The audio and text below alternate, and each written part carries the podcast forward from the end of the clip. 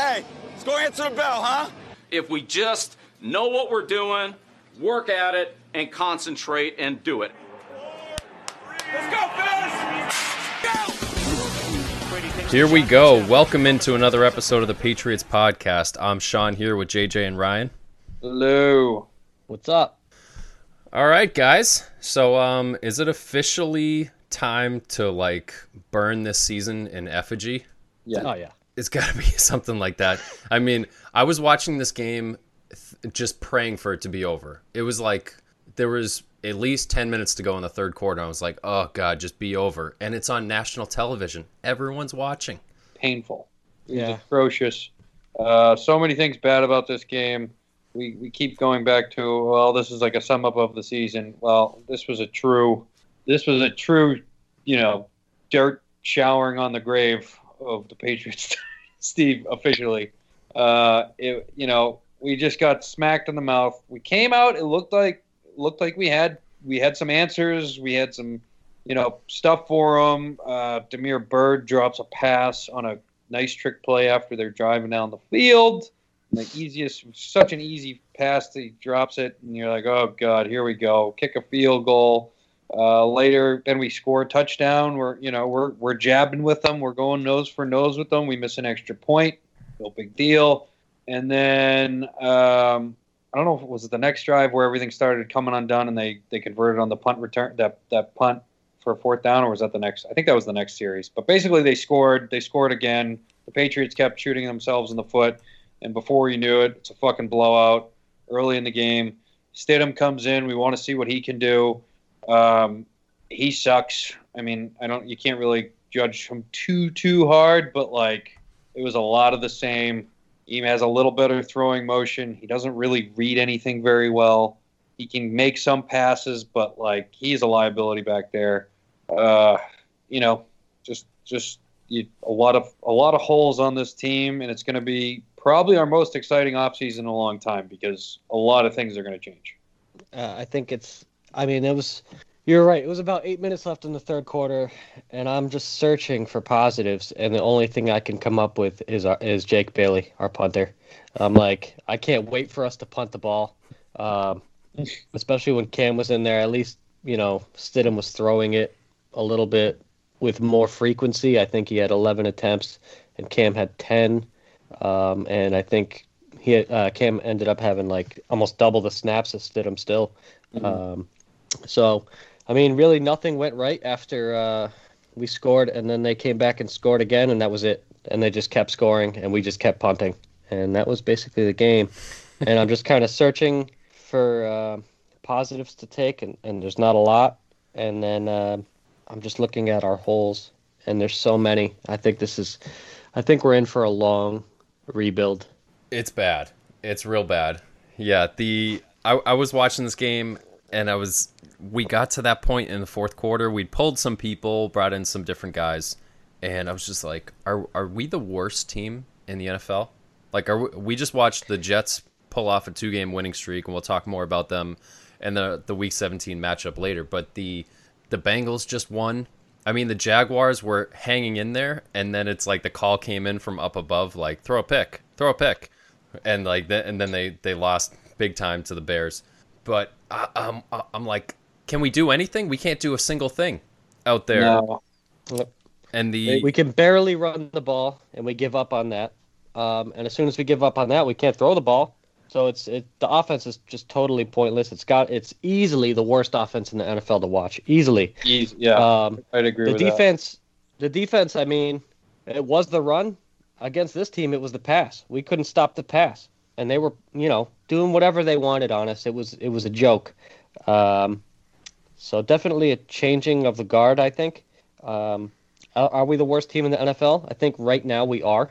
Um, you look at the Jets; they're winning. Um, I mean, Jacksonville's probably as bad. I don't know. I don't know. It's tough to say, but right now we're the worst team to watch. I can tell you that. it's like us, Jacksonville, and Detroit. Detroit just got massacred by Banked. Brady and the Bucks. Uh, but they also didn't have a coaching staff, so you know yeah, we're really we're really not missing like for COVID and all the things you know and injuries. at this point in the season, we're really not missing a whole lot compared to other teams. Now I know we started the season down with you know we had more exempt players and you know a couple injuries early, and you know Edelman hasn't come back and stuff like that. But overall, like the Browns were down their whole receiving room. They brought in guys off the street and were training them Saturday morning in a parking garage, allegedly, or Sunday morning in a parking garage. Is that so real? it's like, yeah, yeah, supposedly running routes with them because they were they they were all new. So, um, you know, we really weren't missing much uh, in terms of like who out. Like, you know, Gilmore was out this game.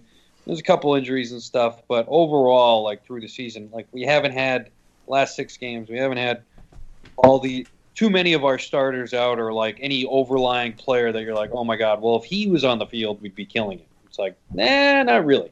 The one thing I, you know, I will say uh, about this game as a positive, I thought Sony actually ran really hard on a few runs and and had a little Yeah. spark there, which which was nice. Uh, it seems like he really needs to be motivated by other running backs doing well to for him to do well. Uh, and even too, little too little of it though. You know. yeah, two. He only got ten carries. Ten carries for seventy yards. I mean, once again, we got behind and they they completely freak out and don't know what to do. And it's like, well, you only have one thing that's been working for you. You've been getting around the edge. Like, why are we going away from that when it's we're down by a score?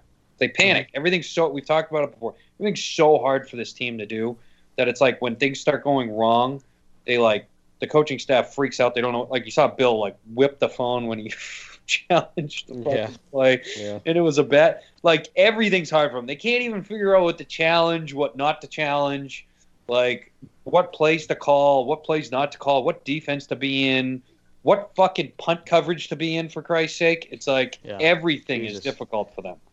So, Yeah. yeah. it's a sad state of affairs. I'm just looking at you know some of the the positives to take, and it's like few and far between. We got a major hole at receiver. We have literally no one at tight end. Uh, Asiasi's been playing. They look a lot. terrible. They look Kind of a lot. Forty-seven plays Asiasi got. He hasn't caught a ball this season. Not one one, pass all season. Yeah. Um, it's just like when they spread him out, uh, I, I think it was like a third and four, third and five. They spread him out to the to the right side of the formation, bottom of the screen, and he was the only guy over there. They had three receivers on the opposite side, and he's matched up against Tre'Davious White. And I'm looking at this like, why do you? And I think they paused, like they didn't snap the ball right away. They were like, oh, get a wider spread, get a wider spread. And I'm like, why do you care what spread he has? It's Asiasi against Tre'Davious White. You're not going to throw the ball No. to him. And then they do yeah. and it almost gets picked off by Jordan Poyer. I'm like, what are you doing? Why are you? wh- This guy has zero career catches going against one of the best cornerbacks in the NFL, and you're going to throw him the ball in third and five? Like, what? What's going through your mind at that spot? Yeah. Oh my god. I- I'm looking at his snaps right now. 10, 10, 29, 8, 24, 23, 27, 47. Those are different games. He still doesn't have a catch. I, I don't know um, what we're doing. I don't know what kind of positives you could take from this. I don't know where to start with this team as to how many holes to fill. Uh, it's just, you know, quarterback, receiver, tight end, interior defensive lineman looks awful. I don't know what Adam Butler's thinking. Um, he had two offsides that absolutely killed us in the first half, Yeah. and and really after that, it was game over. Well, Yeah. negated a pick in the end zone that probably, yeah, maybe could have changed the whole direction of the game. He wouldn't have thrown that ball if he didn't know he was offsides. I don't think. True. Fair enough. Yeah, Adam Butler had the yips. I, I appreciate you, Ryan, trying to search for positives, breaking out the magnifying glass, Sherlock style. But uh, you guys mentioned Sony, and I thought Sony looked good too for stretches. Sony, I, I, I was comparing him last night to like a three-year-old iPhone battery, where it's like you could charge it to 100%, but in, in like two seconds, it's down to 24%, and all of a sudden you're on low battery mode. It's like, and it's in mid run too. Anytime he has to change direction at all, he loses 100% of his speed. And it's just like, you're, he can't go from one level to the second, second level to the third. There's just nothing there. The guy's in his mid 20s and he's got no juice in his legs, and he was a first round back within the last four years. Nuts. Uh, when Oh. Cam Cam's in there, he's spiking balls into the ground. Stidham comes in, does the exact same thing. I'm like, I look at that and I'm like, is it coaching? Like, are they screwing up their footwork? How how are Yeah, both what- of these guys inaccurate in the exact same way? especially when that- Stidham hasn't done that before. I feel like we hadn't Yeah. really seen. You know, Stidham has obviously had his bad throws when he's come in, but like that, literally just like throwing at guys' feet. It's like, what, what's going on here? What? Why? How is that even possible? Like that's not the bad throw you normally see in the NFL. The bad throw you see in the NFL is over somebody's head or nobody's there or Behind it's them. just beh- behind them. You know, like that. You rarely see the ball getting thrown at people's feet. Now Brady would do it occasionally intentionally. You know, when he was basically a throwaway, he didn't want a defender to get it. Whatever, that's what he saw. Fine, but Mhm. like the amount of times we've seen the ball in the dirt from a quarterback unintentionally this year is incredible. It's incredible. I, I thought that was down to nerves. I mean, I think he had 28 yards on his first drive, and Cam Newton had 34 yards in the first two and a half quarters. Yeah. So I was just like, fine, let the let the kid just, you know, let's just see what we got. I was happy with that move, but you know, he didn't look very good after that, and and I really don't think either one of them are the answer. Um, No. that, that's But I do appreciate them trying something different. I think that's, I mean, you got to do something different. Yeah, seems pretty clear. I, I love that the Monday Night Crew was saying, "Oh, you got to put Stidham out there, see what you have," and I'm like, Mhm. they see it every day. They don't like it. Yeah. They they don't like it. And guess what? The little that we all have seen, not so good, real bad. And it was just more of that, and a lot of that has to do with the surrounding cast. Yes, you really can't give somebody a, a true look um, when you're throwing to all undrafted players, like basically everybody, or completely unaccomplished guys like Devin Asiasi and, and Dalton Keene, Ryan Izzo, those guys. Uh, Want to talk defensively for a minute? Definitely the stronger side of the ball for this team this season. In the first quarter, so-so, very so-so. I thought Terez Hall brought a physicality, and he got highlighted multiple times by the announcers he got benched in the second half, and I'm not sure why. I really don't know why. Maybe it's because they moved away from the run, but mm. he got benched. Chase Winovich didn't play at all in the first quarter, and then he came in and he was making a couple mental mistakes. Although I thought you needed his pressure off the edge, and then Uche. Oh my goodness, Uche is an athlete. He just jumps off the screen. You're like, that Yeah. guy is so explosive Yes, he's fast. he winds up doing something to his lower leg. I thought it was cramps. I don't know, but he was out for the rest of the game and he was missed.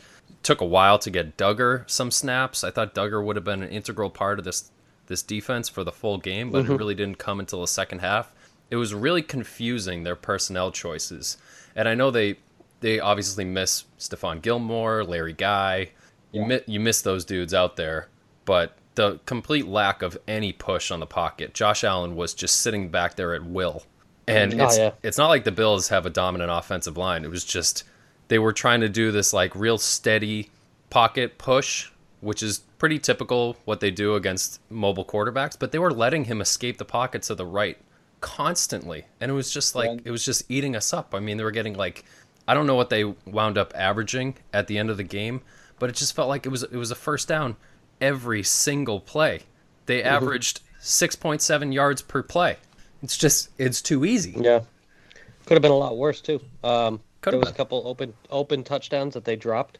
Um, Stefon Diggs. I mean, if you gave him any kind of time, uh, I don't care who's guarding him, and and I know J.C. Jackson had a pretty bad game, but if you give Stefon Diggs four or five seconds to get open, I mean, 11 targets, nine catches, 145 yards, three touchdowns. That's what's going to happen.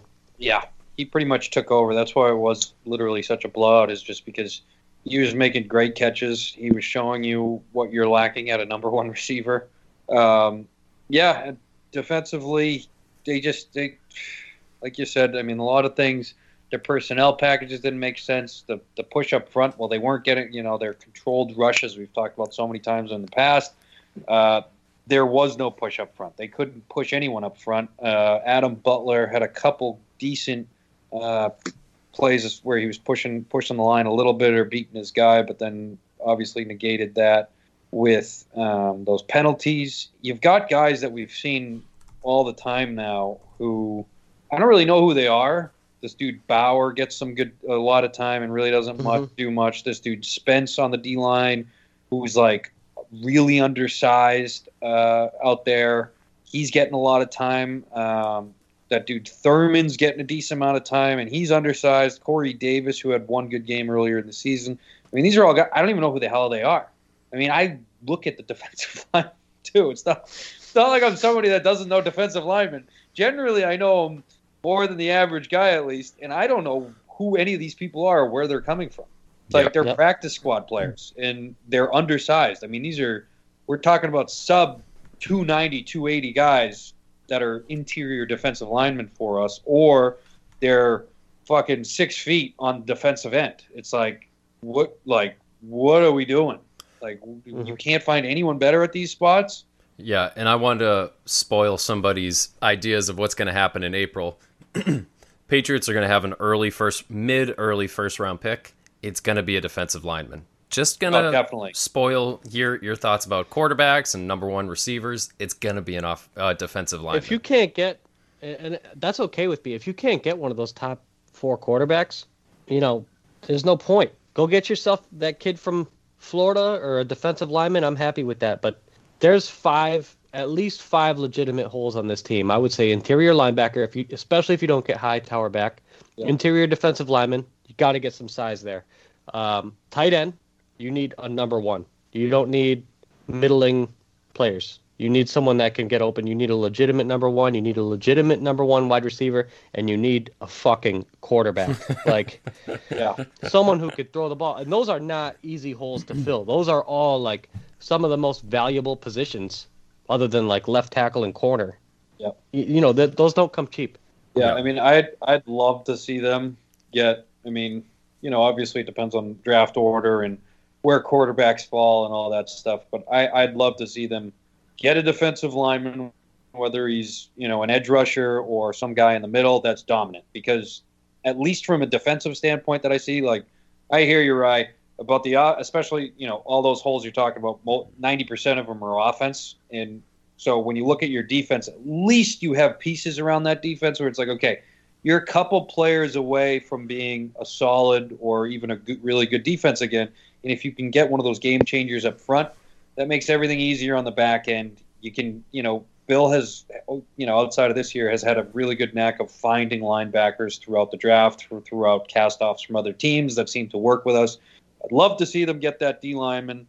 Just a game changer there. And then, Mhm. you know, the offense, like, yeah, it's Yeah. I don't know what they're going to sure- do there. I mean, I don't, Edelman's probably gone. I mean, obviously we'll go over all this shit in our off-season shows, but there's just so much in the offense that they need to do. They, you know, they have offensive linemen that are up for contract. Uh, like I said, Edelman's probably gone. Tight end. I mean, you don't have anyone coming in. You don't have anyone else coming in a receiver who's going to be any better besides Edelman, even though he's probably gone. So Marcus Cannon. he's probably done though. He's you know? probably- Marcus retiring. Cannon is a prime candidate to even if he comes back to cut. So you Yeah. get a you get nine million dollars in savings and it's only a two million dollar cap hit. So I mean that's Yeah. that's a I- I- that's a no brainer. I'd be surprised if he comes back. To be honest. I would Yeah. be surprised as well. I wouldn't be shocked if Marcus Cannon was sitting around at 250 pounds right now. I wouldn't be surprised if he already did Yeah. that. Joe Thomas, I'm going to shred 100 pounds.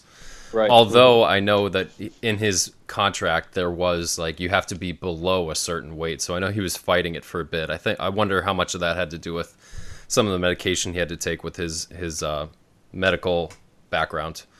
The mm-hmm. the last thing I wanted to say about this game, well, at least about the Patriots in this game, I I remember watching the Celtics multiple times where it was like they tore down the team and they were building it back up and it was just you're watching the Celtics, you know they stink, but you're like, "Oh, let me see these bench guys. Let me see the young guys. Like, get them out there. Mm-hmm. Let me see how good they are. Oh, that guy can shoot threes. No kidding. Look at him playing defense." And I'm not there mentally yet with the Patriots. Where it's like mm-hmm. that's the mental situation you need to be in to watch his team right now where you go, "Oh, look at Josh Uche. Yeah, he got beat in coverage, but look how explosive he is." Yeah. Right. where you need to Look be in that how- yeah. mindset. I can't turn that switch yet. and It's- I'm it's just like difficult. win. I'm just like win now. Do better. Don't jump off Well, it's- sides. how are how is this happening? Imagine doing that with the Celtics right after the 86, 86 team. You Yeah. know, one of the best teams of all time, and then you're immediately into, oh, we're gonna play uh, Marcus Banks and Ron Mercer and all these guys. It's just like, oh, I don't know, are these guys gonna be any good? You know, and I'm like, oh, Kyle Dugger's such a good open field tackler, but he's like fucking terrible in coverage. So, yeah, I hear you, man. I'm on the same wavelength. Um, I want to see kids. When I start seeing guys in their 30s getting all the snaps, I'm, I'm getting pissed off. Um, Yeah, it doesn't know, make you know, sense. just just from a defensive Yeah. standpoint too, of where you know I'm talking about defensive linemen in this game. Your top five tacklers are secondary players, two safeties and three cornerbacks, or you know however the hell you want to break it down. I don't know what the hell Adrian Phillips is anymore, but he's really a safety. So three safeties and two cornerbacks were your top tacklers. So you have serious issues up front, and you have pieces there though. Like you said, Uche, you got Winovich. That dude Hall can some, sometimes play against the run. Deatrich Wise, I thought he was playing out of position and played okay, played decently. So yeah, they, I, I feel like that's a, a quicker fix on defense, and then if you spend everything else on offense, that's fine. oh, it's going to be a long offseason. It's going to be a lot of a lot of ins and outs, a lot of what have yous. Mm-hmm. The the other thing, the last thing about this game, Josh Allen, top five quarterback, right? No, no. yeah, No, right now. right now, yeah, 100%. at. I thought I was going to get a lot of pushback, so I, I listed all the guys out, and I was like, okay, so we we we can all agree, Mahomes, Rodgers, Russell Wilson, like those guys are top three. Yeah, well, I mean, Russell has not been as good as normal. Okay. Um, I would I would say Josh Allen's having a better season than him. He probably is. He probably is. Yeah. But we we've seen Russ for eight years now. Uh, we we know he's a Super Bowl caliber quarterback. Then once you get after that, it's like Lamar Jackson, Drew Brees, Tom Brady, love him, uh, Roethlisberger, Deshaun Watson, Kyler Murray, Matt Ryan. I mean, Matt Stafford. Some good quarterbacks. You you get into that very middle tier, Yeah. and it's like Josh Allen's better than all those guys right now. How about Deshaun? Yeah. Deshaun's a dangerous man. He is a dangerous man, yeah. So so you you could probably make an argument one But on one easi- for any easily of those guys. top 10, arguably top five. He's I probably definitely- top five Probably is. I mean, he had four fucking touchdowns this game for 320 yards. against Like- a JV squad. Early in the It's a- game. but still, Belichick has always known how to coach. You know, in three games against Josh Allen, Josh Allen's done nothing. So, you know, Bill knew something to do against him, and whatever he knew is gone. Yeah. there Uh, were a couple times during he's this got- game where you you can watch Josh Allen's eyes and see him look at four different receivers. Right. You know, that's Yeah. that's pretty elite. You know, most guys can't really, and he did it quickly too. It was like one, two, three, four, and Yeah. he throws the, the fourth check down. And it's like, you know, that's pretty good, man. Like Pretty he's, good, dude. He's definitely getting there. He's got 34 touchdowns and nine interceptions this year. This is a guy who last year we would was a laughing stock because his you know he had the tool he had all the tools he had the rocket arm he's got you know he's a big frame he can run he's athletic seems like he's somewhat decently intelligent but he would just sail the ball 25 yards over guys' heads. And you're like, well, he's never going to figure it out. We've seen this story before. Guys who don't have that finesse, who don't know how to really, you know, accurate throw, don't really figure it out, a lot of them. But it only took him a year and he's figured it out. So he must be putting in some work because that's that's pretty damn good. Big time. Mhm. Yeah. Big ups to that coaching staff and and I think Jordan Palmer's been involved in it, working on his mechanics and yeah, he looks fantastic. And everybody knew he had the physical talent and he's just putting all of it together this Yeah. season and it it doesn't bode well for the rest of the AFC East. Uh let's let's talk about some of the other games this weekend. So we uh this was one of the night this is a fun weekend. We had four straight days with NFL football on. Uh, I don't know if we really need to talk about Minnesota getting drubbed by New Orleans. Zero defense in that game. 52. Kamara had 6 Mhm. touchdowns. I mean, yeah, crazy. They bring him back in just to score the the last one. Uh, the next day, Brady lights up Detroit. I mean, Detroit is in contention for worst team in the NFL right now. They are near the top of that. The Cardinals continue to stumble at at the end of the season, and there doesn't look like they're going to make the playoffs. Although they do have a a shot with the the matchup this weekend against the Rams, and then It's a, big win for San Francisco. I, I hope San Francisco keeps winning so we can leapfrog them in the draft. there you go. Well, And then you got Miami at Vegas in a fun game. Tua goes out there and is very, very mediocre. Ends up getting replaced by Fitzpatrick, and then Again, again, and uh, times. Yeah. and then the Raiders are down one point. They're inside the five yard line with less than two minutes to go. Gruden decides to not score the touchdown. He tells Josh Jacobs to take a knee at the one yard line. They run the clock down to 30 seconds and kick the field goal to go up two points. And guess what happens? Oh, Fitz magic time. Unbelievable. That's I mean, what do you guys crazy. think about that call? I mean, I thought it was stupid, but also what happened on the next play for Miami to fucking score and win the game was also ridiculous. I mean, on that play alone, Fitzpatrick threw up an absolute gopher of a fucking ball. It was just high and sailing, and anyone could have got there to a wide open tight end when they are trying to make sure that you don't get, you know, into field goal range. And this guy's gets 10 yards outside of field goal range at the sideline so the fucking clock stops. It's like, what defense were you people running? Like, please tell me. You couldn't have, you didn't even have to rush the damn passer at that point. And then on top of that, they give Fitzmagic a face mask. So they didn't even have Mhm. time to get, they, if, if they didn't have the face mask, they would have stopped the clock. They would have, would have had one more play, really, and that would have been it. They wouldn't have had time to get a play, enough yards, clock it, get, you know, bring out the field goal, all that shit. But no, they double whammy themselves, so everything perfectly sets up for Miami. I mean, that was just dumb all around. I don't know if that was coaching, if that was players, if that, you know, because Gruden went with the smart, you know, the safe choice, I would say. Maybe the safer choice, but real bad. Real bad. I think they ended up calling it a roughing the passer, and it's just like I don't. It's very minimal to me when I look at, um, like just for example, Cam Newton running to the sideline last night, and Poyer trying to take him out on the sideline, um, and Poyer gets rocked. Like you hit any other quarterback like that in in the NFL, and that's you're right. that's a that's a penalty. But because Cam is huge and the other guy got hurt, it's not a penalty. So I don't know, you know. But Miami's doing some things right now, and they have a, they have a legitimate shot at the playoffs. There's a chance they miss it, but um, I don't know. They look pretty good. Well, they right now They got in. Buffalo. They got Buffalo this week. So if they, I mean, if they lose that game, and Buffalo doesn't rest anyone, then you know they they have a chance of missing the playoffs. That would be a bummer for them.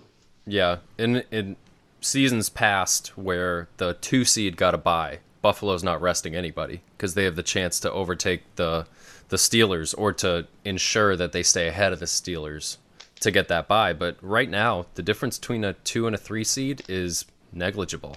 It's like what you're Yeah. gonna play the six or seven seed, whereas the difference between the three and four seed is substantial. Because if you're the four seed and you win, you're probably going to Kansas City, a team that is Right. just coming off a bye, where you don't want to be in that situation. You want to be the three seed, where if you win, the worst thing that happens is you're going on the road to play the two seed, who has already played that same week. They're not getting that extra rest. So it's a little bit of different dynamic between, excuse me, the different playoff seeds this season. But Mi- Miami made a quantum leap in their probability to make the playoffs. They were less than 40% going into week 16, and now they're above 80% likelihood to mm-hmm. make the playoffs. Uh, they they don't know who their quarterback is. They just they don't know who gives them the best chance to win. It seems like most of the time it's Fitzpatrick. And what's Easily. what's really interesting is because Miami's trade for Laremy Tunsil, where they sent Tunsil Right. to Houston, they get the Texans pick back. Texans are four and eleven. They got a top five pick right now. Miami's sitting there with the top five pick, going, uh, maybe Tua is Josh Rosen, and we're gonna Yeah, potentially. we're gonna take another Yep. quarterback. They've been talking Yeah. about that. I mean, If it'd be ridiculous. I mean, that's that's not Like- unheard of anymore for a team to move on from their first round pick. I don't think they'd move on from Tua that quickly, but they already took a left tackle in the first round last year, I think, as well. Uh, Austin Jackson. Mhm. Like, what do you do there? You get Ja'Marr Chase, Chase uh, three, or you know, or you take another quarterback and move on from Tua already. That's that's a, that's going to be fascinating. Yeah, you already got a playoff defense. You just got to upgrade that offense, and if DeVante Parker is healthy, he's a good player. Mike Gesicki, Mm-hmm. you can make your debates about what what he brings in the run game, but uh, yeah, they could. They're if you put Josh Allen on the Dolphins, they're a Super Bowl contender. The way things are looking right now. Yeah. Elsewhere this weekend, Chiefs again squeak by. Get out. with Younghoe Koo, a Pro Bowl kicker in the NFC, misses a potential game winner it. inside of 40 yards. Shanked it. But I mean, wh- what do you guys make of the Chiefs basically limping to the finish line? Are they bored? Are they not dominant? Like, what's happening? I don't think they're very dominant. I've been saying it the last few weeks. I, I outside of the Tyreek Hill and Travis Kelce train, they really don't have much. Le'Veon Bell's there. I mean, he looks okay. He's really not doing much. Mahomes, we know what he he is. I don't know how uh, long Edwards-Helaire is out for. I mean, he was he was really playing well, but I don't know, man. I mean, every week I see them, they look more and more beatable, and they're getting super excited for these games that they're winning. Like they just won the freaking Super Bowl after he missed the kick. It's like this game doesn't even really matter for you guys, and you're jumping for joy over this. It's great. You're taking a win well, but I mean, I don't know about you, but they seem like the one and done Baltimore Ravens of last year, or one of these teams that are just out real quick. I'll tell you, they're they're lucky they won that game. Um, losing Edwards-Helaire seems to have really affected them. Uh, Bell only got seven carries in that game, Yeah. and they ran, I think, Darrel Williams. Uh, not that much, but um, they are going to need this next game. I think this is a perfect chance to just rest all your guys. I think they have the Chargers next week, um, and they have nothing to play for. They've already locked up the the number one But, seed, I we- believe. but so- that's a scare. You know, we've we've seen it in the past. These teams that rest guys for three weeks and they come out and they're flat. yeah. I mean, I I'd mean, love if any to team do it needs it right now. I blown out. think I think they've probably earned the time off. Yeah. Um, They they seem a little banged up. I know Bell got banged up last week, uh, or the previous week. So I wouldn't be surprised to see it. And I mean that could be that could make a big difference for them. They they are far and away the best team in the NFL, but they look vulnerable. It's not. It, there, there's nothing infallible about them, and yeah, I I do get some whiffs of those Peyton Manning's mid 2000s teams, where it's like you just roll, roll through the regular season and then you meet the Steelers in the playoffs with the second year quarterback, and you don't know what the heck to do. Uh, you know, if if they meet a team with the right game plan, which is pretty much the game plan that Matt Rhule laid out with Carolina, who's not a very good football team. They're a fundamentally sound football team, but that game plan of, you know, we're going to be aggressive, we're going to push it on fourth down, we're going to control the ball, we're going to pressure the, the pocket, where the weak link in this Kansas City team is their offensive line, particularly the interior offensive line. And so that's if, if a team can win consistently on the inside, um, they could give them some serious trouble. Have um have you guys heard anything? Are they going to bench? I would imagine they bench Mahomes next week. You know, that's I would think so. why. Why would you? Why would you risk him? You know, for an in a MVP meaningless race. game. No, yeah, Who you, gives I a mean, shit? You know, you should- Aaron yeah. Rodgers. Aaron Rodgers has that locked up. I think. That's what the narrative is. The narrative Yeah. is it's it's always funny to the the way these things get spun. Like coach of the year isn't going to go to Andy Reid and it's like this team's going to go 14, 15 and 1 and Andy Reid's not going to get coach of the year. Who's the best coach this year right now? Who would you want to have? I'd want to have Andy Reid. Where it's going to go to like Kevin Stefanski or one of these people who brings a bad team to be a, a decent team. And it's Yeah, the right. same They thing might miss the playoffs too. it's the same way thing with the MVP. It's not about who's the best player in, in the NFL.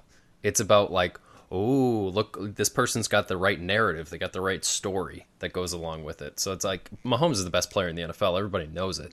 If you're doing a fantasy draft today to pick a team, who is your number one selection? Let's say it's for one season. It's Patrick Mahomes. Everybody's oh. going to say that. So why would he not be the MVP? Right. Well, I don't think he's had the best. Se- I mean, like you look at Aaron Rodgers' numbers, uh, and they're silly. It's just what he did the other day in the snow. It's just like I don't know. He looked man. I don't pretty know good. Give it to him. His numbers are incredible. I read something about um, dropped interceptions. I guess Mahomes has a ton of dropped interceptions, like think he does. sixteen or something like that. I, Awesome. I don't know how that's real. I looked it up and it and it it was there in, in black and white, but I don't really know if I believe that. He Uh, I think they look. Sorry. just gonna say he, he throws like 88 mile per mile per hour sliders out there. Yeah. I think Mahomes they look does. beatable. I think they look beatable. Yeah. I think that's that's how I'll leave it. They look beatable. We've seen this formula in the past, like you just said, John. Teams in the past roll through the regular season, get the bye week. They come out and they're flat, or they they don't have the right attitude going into the playoffs, and they get smacked in the mouth. I mean, there there's some uh, scrappy teams, I should say, getting into the playoffs this year. And what I mean by scrappy is teams that aren't real. You didn't really expect to be there in the beginning of the year. That's you know Miami. They're a scrappy team. Like I wouldn't put it up. You know, be surprised if Brian Flores comes up with a great defensive game plan to slow down that offense because he's done it before. He's done. He's come up with some really good um, game plans. You see, you know, Cleveland's getting in. They're a scrappy team, uh, and even Baltimore. I mean, who knows? Baltimore can take it to them. Baltimore, you know, we'll see. I think, uh, Buffalo, Buffalo, pl- Buffalo can play real tough. It, I just want to mention this before um, we move on. All right. That Green Bay Tennessee game, Mike Vrabel's the most overrated coach in the NFL. I just I just want to say that I heard someone the other day say who's the best coach in the NFL, and someone said Mike Vrabel on the Sports Hub. I couldn't believe it. Um, this is supposedly a defensive coach. They gave up 40 to Green Bay. They have one of the worst defenses in the league. It's amazing that they're 10 and 5 and they might win a division. Um, if it weren't for Derrick Henry and, and that offense, they'd be screwed. Um, a guy clearly steps out of bounds at the 43, and Vrabel doesn't challenge it. that was Uh, they get the ball at like the six. It was like a 35 yard difference. Vrabel has no idea about it. Um, I just feel like as a defensive guy, to have that defense and and have as long as he what's his third year, Yeah, third, third year year. with that team, Third year. Third Yeah. year. yeah, they they haven't gotten better, and they've invested free agents and high draft picks, and they're fucking terrible. So I don't know why he gets a pass. Yeah, well, he does all that like clock trickery where they'll they'll take the delay a game and run another 40 seconds and people really like those little anecdotes. But he is I mean, who's the defensive coordinator for the Titans? They don't have one. It's him. Mm-hmm. And so he's he's got the reins on it. Do you think he's doing anything with the offense? No, Arthur Smith is doing all of that. Yeah. So- and they're 29th, 29th in yards. They're Again. horrendous. And you look at some of the talent on that defense, they got first rounders everywhere. Yeah. They're everywhere. And when you watch them, Malcolm Butler's probably the best defensive player. Yeah. Yeah, it's. Literally. I, I like Simmons, the the defensive lineman there. Everyone else, and and Jayon Brown's okay. I, I don't know. I like Landry. Rashaan Evans most of the time, but Yeah. some Yeah. sometimes he gets exposed uh, with uh, overcommitting to things. But yeah, that that defense is atrocious, and for most of the season, I've thought of them and Seattle as extremely similar teams. Except Seattle has the ability to have a drop back pass game, and Mm-hmm. Ryan Ryan Tannehill is reliant on play action. Uh, so yeah, Yeah. that was and, and the complete lack of stopping Davante Adams. I mean, the whole offense Yeah. revolves around Davante Adams, and it's like you you Yeah. just put every resource you have on that guy. Right. I'm texting you you guys before the game. I'm saying, okay, this guy's got 14 touchdowns. You might want to you might want to stop him. And then I'm going 15, 16, Yeah. 17. Like, does anyone want to cover this guy?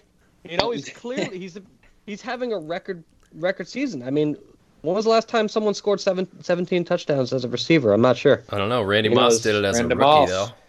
Yeah, Randy Moss had uh, 23 for the Patriots. I mean, it's just Yep. Yeah. insane. He had 17 as a rookie. That's insane. Randy Moss, beast. Yeah. Wow. Yeah, in the 90s when you were allowed to hit receivers.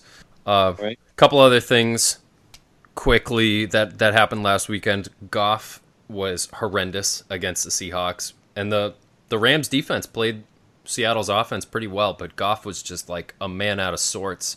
Uh, that interception he threw going right to his right was, I mean, just god Terrible. awful.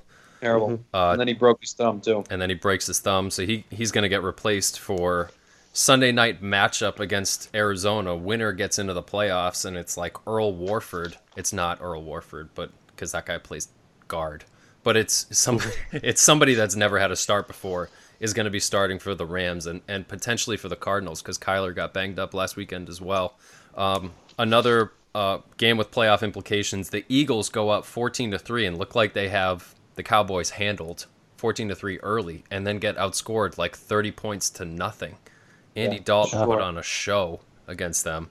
Uh, pff, that Eagles defense is horrendous. I was listening to Doug Pederson talk after the game. It's like he he sounds like he sounds like a Patriots player on their first contract, where it's like you just stick to the talking points. So we're gonna work on this, and we're gonna get better, and it is what it is. And I'm like, dude, you're you're the head coach of a four and eleven football team that just blew an 11 point lead with the season on the line and gave up 30 points unanswered and you're not going to have any emotion about it you're not going to say anything to try to spark anything it's like Yeah. get him out of town holy cow Don't they have one of the mm-hmm. most expensive rosters too in the league, if not the most? i haven't seen their cap sheet recently but they have a lot of veterans I think overall, I saw, I read something today that they were the highest. They have the highest salaries in, in Carson the Wentz NFL. is like a sixty million dollar cap hit, so that wouldn't surprise me. They got some older guys on that line on on their line. I, I don't know if Jason Peters did did he play this?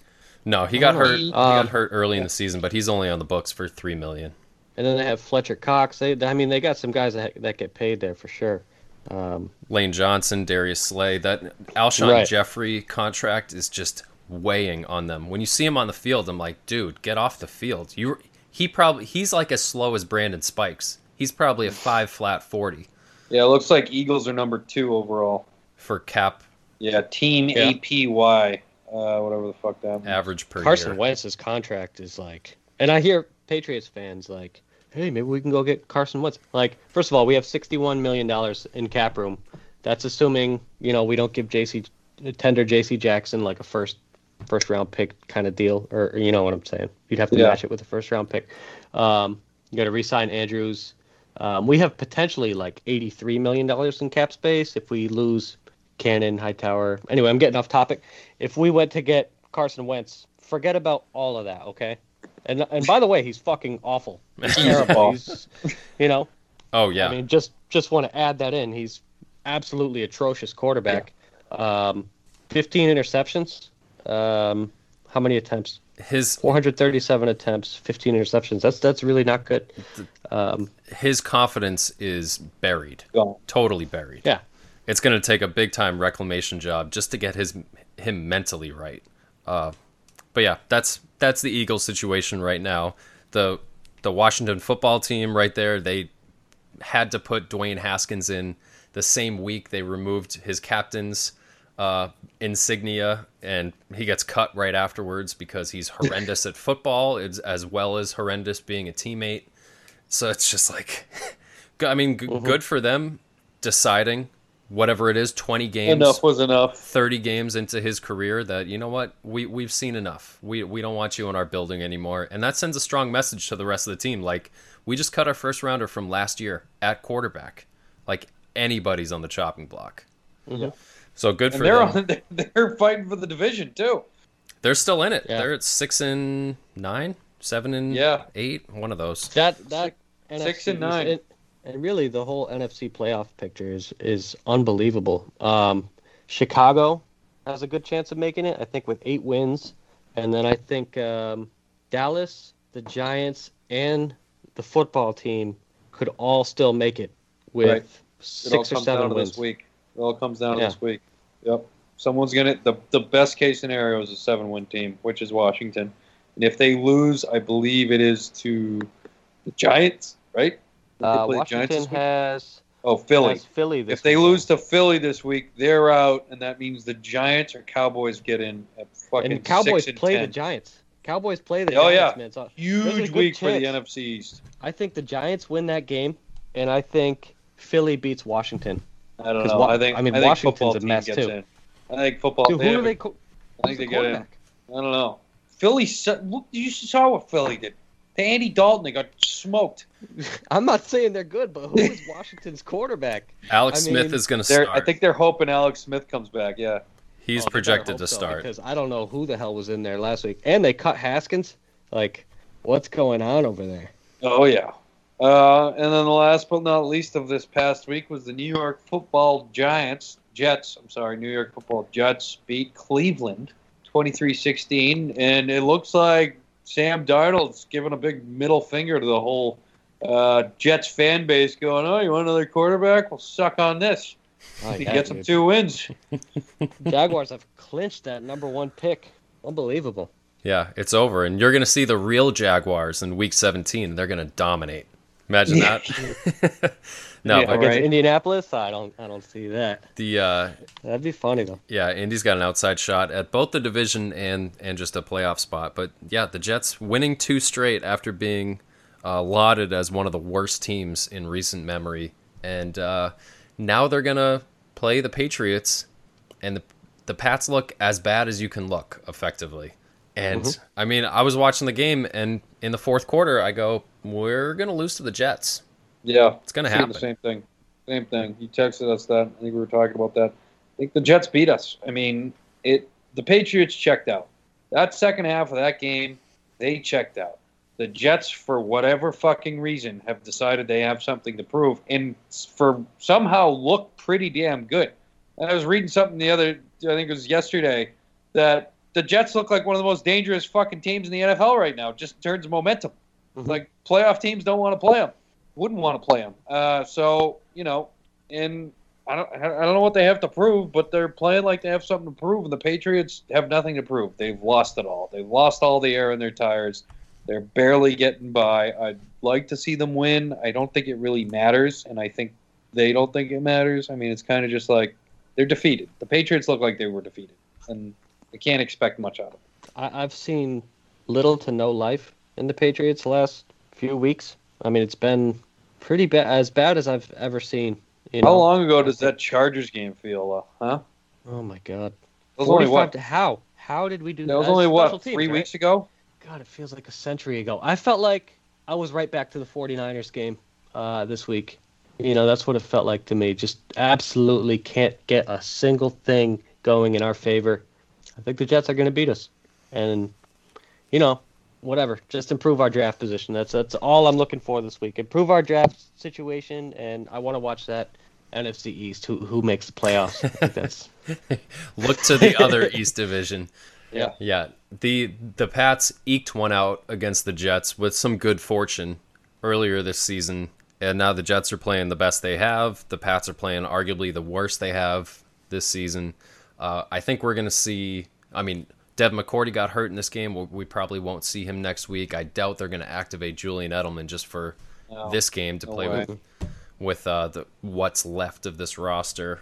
Stephon Gilmore will remain out. We'll see what what the the deal is with Uche's injury. I would expect I expect Stidham to start this game. I know Belichick hasn't committed to anything yet. I would expect him to play. I don't think we'll see Damien Harris for the same reason of why. And Right. then it's I I'm gonna approach this game. I'm gonna really try to approach this game like spring training. Like you're just watching a preseason game. Like this is just to see reps, and you're you're not trying to get up on the scoreboard. You're just focused on who can win individual battles, prove different skill sets, and I, I again I expect the Jets to win. I think the Jets are locked into the two spot though because the Bengals won. Is that right? They are. They want to win. No, They- but I'm them. but I mean the, them the winning Bengals are doesn't ahead of them. change. Exactly. Yeah, I'm sorry. The, the Bengals. It does, doesn't change anything whether they win or lose. They are lo- like you said. Is it the three spot they're locked in or two spot? Yeah, the Bengals can't be caught. They're they're locked in at number two. Houston would be number three, and the Miami's got that draft pick. Um, so they can't be caught. Cincinnati's got a draw as well. So Meaning that meaning that Cincinnati's locked in at the three draft right. pick. Three spot exactly. the because Jets they're, have they're two. at four wins. Yeah. There's no, nobody no, else. no. with- Cincinnati's locked in at the four. Houston is basically locked in at the three. Oh, okay. Atlanta could could make a play because Cincinnati has a draw too, so they basically have four and a half wins. Uh, okay, Dude, so yeah, basically no one else has less than four wins, and the Jets have two wins. So if they win, it makes no fucking difference. Yeah, and they're gonna want to win. they're gonna want to They're win. gonna want to win. We have no. I mean, we're gonna want to win too, but like you know, it's whatever at this point. They've they've cashed in their checks. They're done. The Patriots are.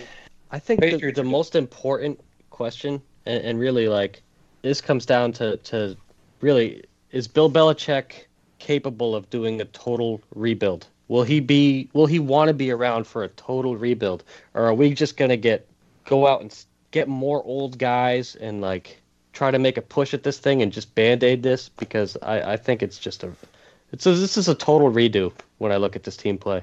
Uh, Yeah. That's a good question. That's a question for after next week's game. Yeah. Yeah. But teaser. Uh, Yeah.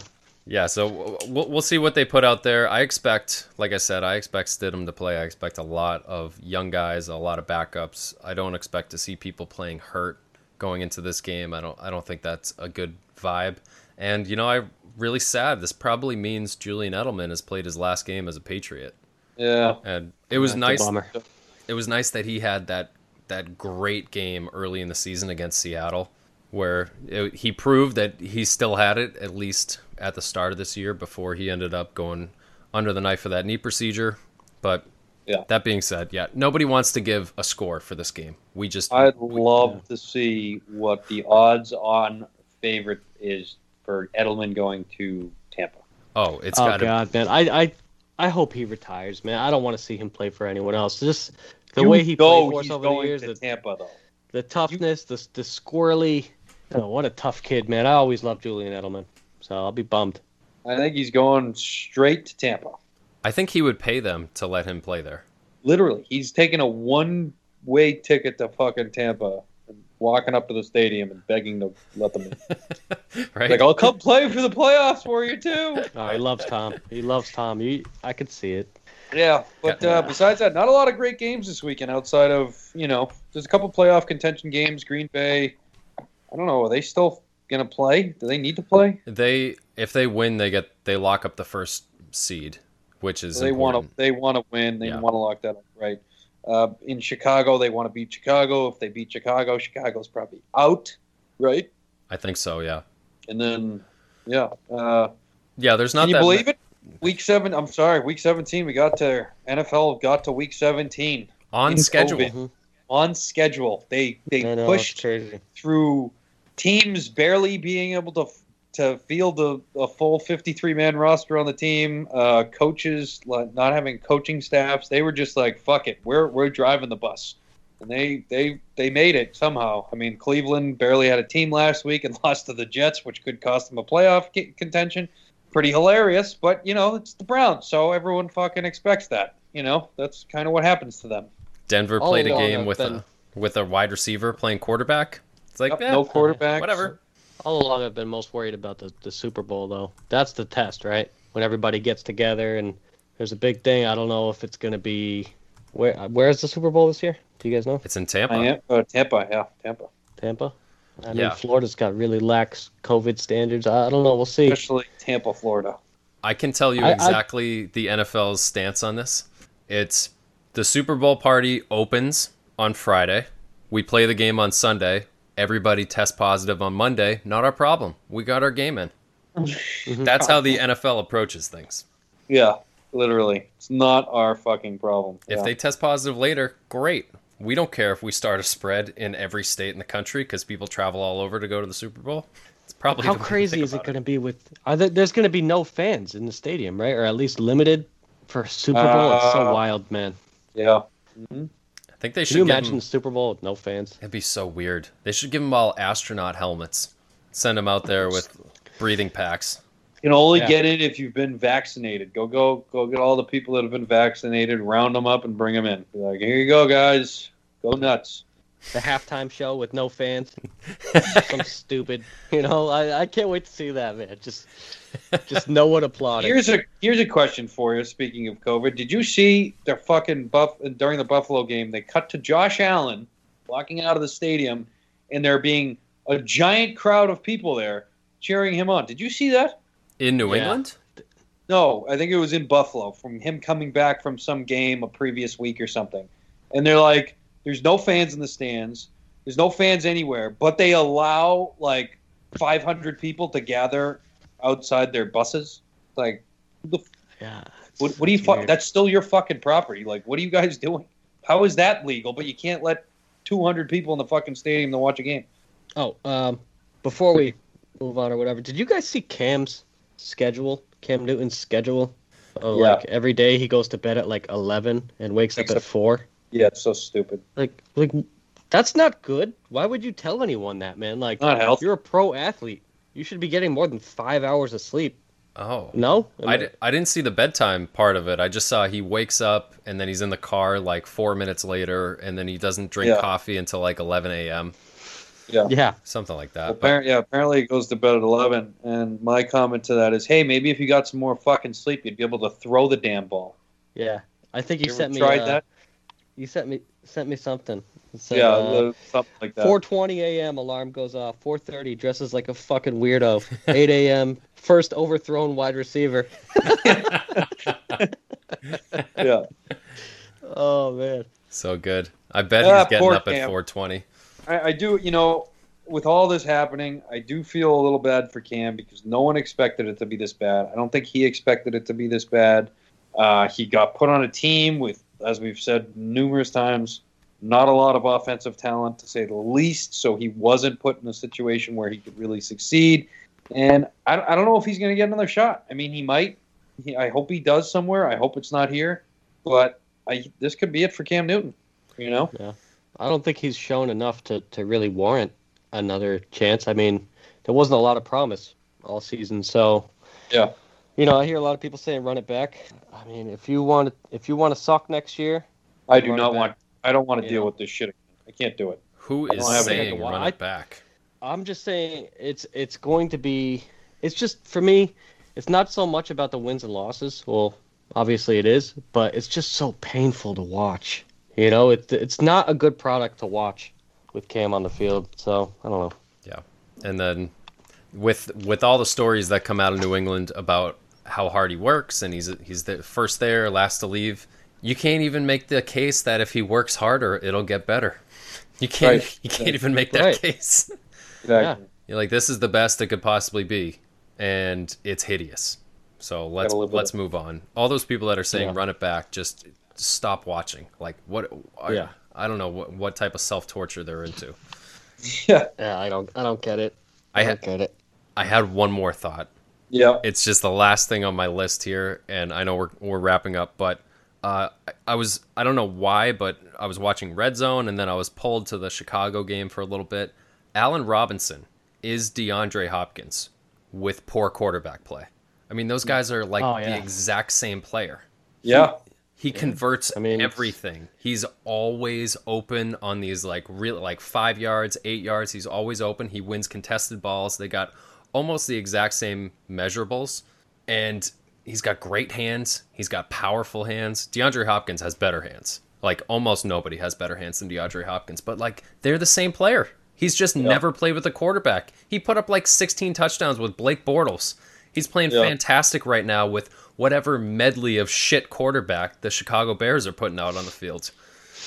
Allen Robinson is man. fantastic. He's a great Yeah, player. he's- Crazy all the players is. that came out of Jacksonville and they never did anything. Yeah. They did, they had one season. He'd be Yeah, great to get. It's a matter of who's going to throw him the ball, right? You got to match number him with the right quarterback.